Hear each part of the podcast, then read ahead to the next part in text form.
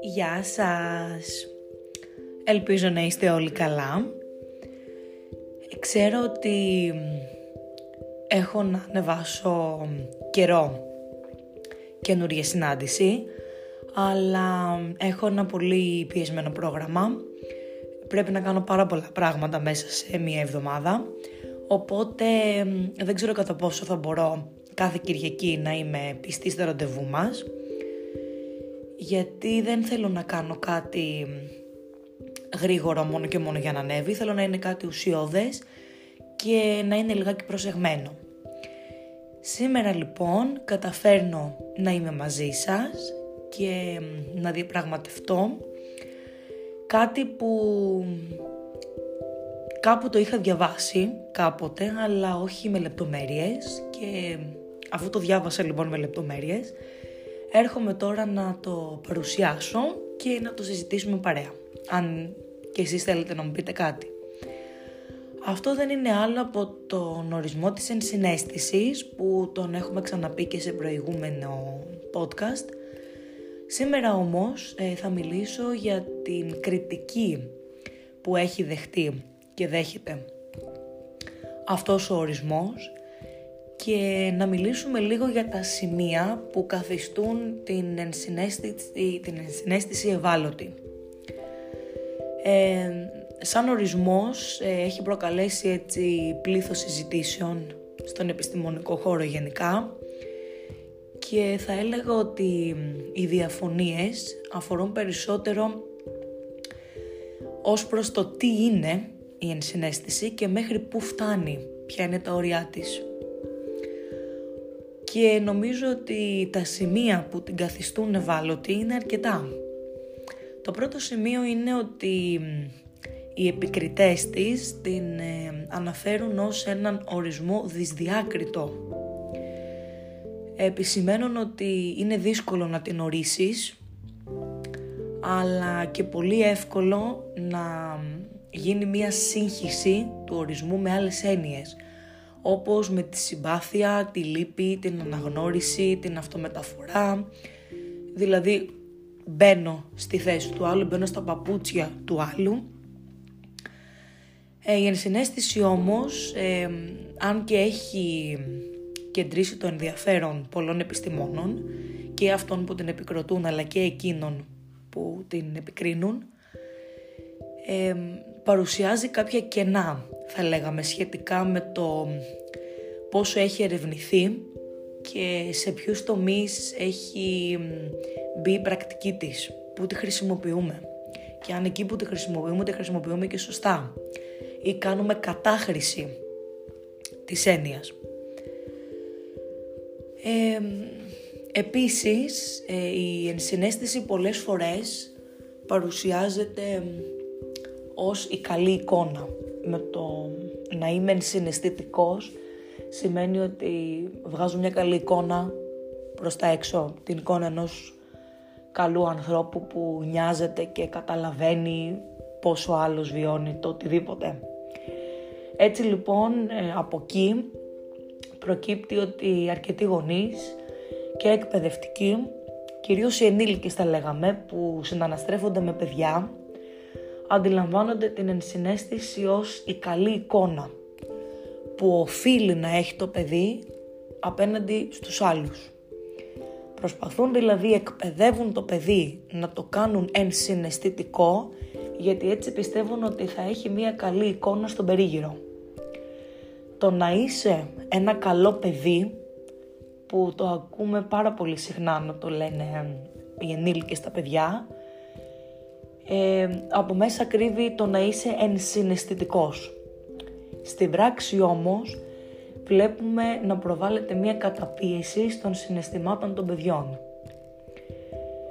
Γιατί ένα παιδί προσπαθώντας να γίνει καλό, να έχει μια καλή εικόνα, καταπιέζει τα συναισθήματα που από μόνα τους έχουν ταμπελοφορηθεί ως κακά ότι δεν έχεις δικαίωμα να γκρινιάξεις, ε, δεν έχεις δικαίωμα να ενοχληθείς για κάτι, γιατί έτσι θα είσαι το κακό παιδί και όχι το καλό. Μία άλλη πλευρά ε, της ενσυναίσθησης είναι το να υπάρχει ενσυναίσθηση αλλά παράλληλα να την αρνούμαστε κιόλας. Τι εννοώ; Τι γίνεται σε μια περίπτωση όταν ένας γονιός λειτουργεί με βάση την ενσυναίσθηση και ο άλλος γονιός χωρίς καθόλου. Ή τι γίνεται όταν το παιδί λαμβάνει δύο διαφορετικά μηνύματα. Η συμπεριφορά που έχουν οι γονείς, αυτό δηλαδή που βλέπει το παιδί, έχει καθοριστεί σε πάρα πολύ μεγάλο βαθμό από τον τρόπο που οι ίδιοι οι γονείς μεγάλωσαν στις δικές τους πατρικές οικογένειες. Στην ουσία τι κάνουν οι γονείς, εφαρμόζουν τον τρόπο διαπαιδαγώγησης που έλαβαν από τους δικούς τους γονείς. Και το ερώτημα που τίθεται εδώ είναι αν τελικά μπορεί ο ένας γονέας να αναπληρώσει τα κενά που δημιουργεί ο άλλος. Γιατί το παιδί έχει σαν πρότυπο και τους δύο. Το παιδί λοιπόν μέσα σε ένα τέτοιο πλαίσιο λαμβάνει από τους γονείς του δύο διαφορετικά μηνύματα. Το ένα μήνυμα είναι ότι γίνεται αποδεκτό και το άλλο ότι πρέπει να βρίσκεται σε έναν εντατικό και διαρκή αγώνα για να ευχαριστήσει τον μη ενσυναισθητικό γονέα. Αν κάτσουμε και σκεφτούμε αυτό που είχε αναφέρει ο Μίλλερ, ε, ο οποίος είχε πει ότι ο ενσυναισθητικός γονέας μπορεί να βοηθήσει το παιδί να ισορροπήσει ακόμη και αν δέχεται αυστηρή κριτική από τον άλλον. Ωστόσο, αυτή η διαμάχη ανάμεσα στους γονείς για τη διαφορετική διαπαιδαγώγηση έρχεται να ταράξει αυτή την ισορροπία. Όταν δεν υπάρχει δηλαδή μια κοινή γραμμή πλεύσης σχετικά με τη διαπαιδαγώγηση του παιδιού. Το επόμενο σημείο για την ενσυναίσθηση που έχουν φέρει έτσι στο προσκήνιο οι επικριτές της είναι όταν ανταποκρίνομαι ενσυναισθητικά σε έναν άνθρωπο που δεν είναι ενσυναισθητικός. Και πάνω σε αυτό στήριξαν ότι η ενσυναίσθηση δεν έχει ούτε όρια αλλά ούτε πλαίσια που κινείται. Ότι δεν εφαρμόζεται κάπου συγκεκριμένα, ούτε σε συγκεκριμένους τομείς αλλά ούτε σε συγκεκριμένες κατηγορίες ανθρώπων. Όσοι πιστεύουμε και βάζω και τον εαυτό μου μέσα στη δύναμη της ενσυναίσθησης, δεν θεωρούμαστε μια ομάδα ή μια κάστα θα λέγαμε και φυσικά δεν απορρίπτουμε εκείνους που δεν είναι. Και αυτό συμβαίνει γιατί εφόσον την εφαρμόζουμε είναι λογικό ότι κατανοούμε και αυτούς που διαφωνούν μαζί μας. Η ενσυναίσθηση κάνει αυτό ακριβώς. Μας βοηθά να κατανοήσουμε ότι ο άλλος άνθρωπος που στέκεται απέναντί μας έχει μια διαφορετική άποψη ακόμα και αν βλέπουμε το ίδιο πράγμα. Επίσης έναν άλλον ορισμό που έχουν δώσει στην ενσυναίσθηση είναι το σύνδρομο του αναγνωρίσιμου θύματος. Οι άνθρωποι είμαστε έτσι, οι περισσότεροι άνθρωποι βασικά, να μην πω γενικά, είμαστε πρόθυμοι να βοηθήσουμε ώστε να σωθούν οι ζωές κάποιων θυμάτων που έχει αναγνωριστεί η θυματοποίησή τους και δεν είμαστε τόσο πρόθυμοι για να σώσουμε τα προσωποποιημένα θύματα.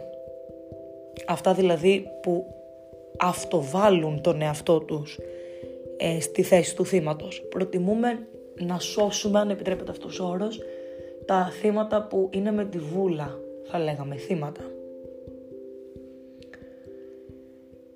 Ένα ακόμη σημείο είναι η ενσυναίσθηση για τα θύματα επιφέρει και τιμωρία των θητών.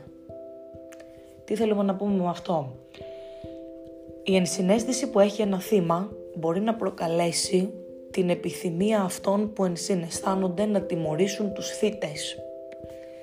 Και αυτό συμβαίνει γιατί πολλές φορές η ενσυναίσθηση έχει χρησιμοποιηθεί ως τύπου άλοθη για να ξεκινήσουν ακόμα και πόλεμοι με την αιτιολογία πάντα να τιμωρηθούν αυτοί που προκαλούν το κακό.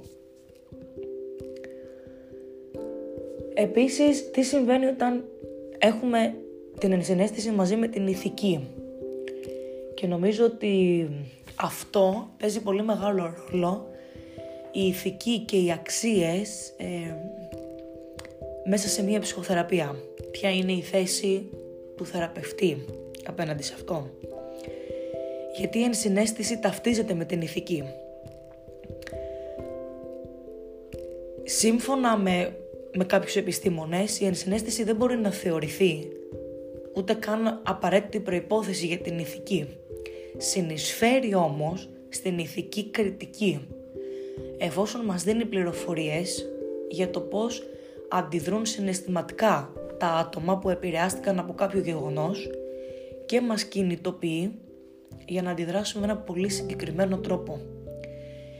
Έτσι λοιπόν η ενσυναίσθηση με έναν απλό τρόπο συμβάλλει στην ηθική κρίση με επιδοκιμαστικούς όρους για πράξεις που ωφελούν και επίσης με όρους αποδοκιμασίας για όσες πράξεις βλάπτουν. Κάτι πρώτο τελευταίο είναι όταν το να είσαι υπερβολικά ε, ενσυναισθητικός σε εξαντλεί. Γιατί όταν κάποιος νιώθει τον πόνο των άλλων και ο περίγυρος του αποτελείται κυρίως από ανθρώπους που όντως έχουν την ανάγκη και έχουν πόνο, ο ενσυναισθητικός άνθρωπος εξαντλείται γιατί βρίσκεται σε μια διαρκή προσπάθεια, ένα η προσπάθεια να παρέχει βοήθεια, αλλά επίσης περιτριγυρίζεται και από μια θλίψη που προκαλεί αυτός ο έντονος πόνος του άλλου. Έτσι λοιπόν η καθημερινότητά του κατακλείζεται από έναν αγώνα ενσυναίσθησης. Και για να ολοκληρώσω, επίσης η ενσυναίσθηση καλός ή κακός είναι πολύ δύσκολο να την εφαρμόσεις. Γιατί μπαίνουν και τα προσωπικά όρια ανάμεσα. Είναι εύκολο να τη διαβάσουμε σε ένα βιβλίο, σε ένα σύγγραμμα, σε ένα άρθρο, να την ακούσουμε από κάποιον. Να την αποδεχτούμε ότι υπάρχει, αλλά το παρελθόν μας ή η εμπειρία μας μας δυσκολεύει να την εφαρμόσουμε. Ή ο τρόπος που μεγαλώσαμε, ή η οικογένεια, η οικογένεια, οι οικογενειακές εικόνες συγγνώμη, που πήραμε στο παρελθόν μας, είναι, μας, καταστά, μας καθιστά δύσκολο να εφαρμόσουμε την ενσυναίσθηση. Πάνω σε αυτά λοιπόν βρήκαν και πάτησαν όλοι οι επικριτές της γιατί μία έννοια για κάποιους είναι κατανοητή και πολύ εύκολη στην πράξη και για κάποιους άλλους δεν είναι ούτε καν κατανοητή και δεν φτάνουν καθόλου στην πράξη. Θα ήθελα να μάθω και τη δική σας γνώμη σχετικά με την ενσυναίσθηση, αν συμφωνείτε με την επίκριση και με όλα αυτά που είπα. Ε, να θυμίσω ότι έχω ξαναμιλήσει για την ενσυναίσθηση σε άλλο podcast που αυτό θα το έλεγα ίσως μια συνέχεια του προηγούμενου. θα ολοκληρώσω εδώ τη σημερινή μας συνάντηση, να σας ευχηθώ μια όμορφη Κυριακή και μια ακόμα πιο όμορφη εβδομάδα. Ε, περιμένω τα μηνύματά σας και υπόσχομαι να βρισκόμαστε πιο συχνά. Σας χαιρετώ.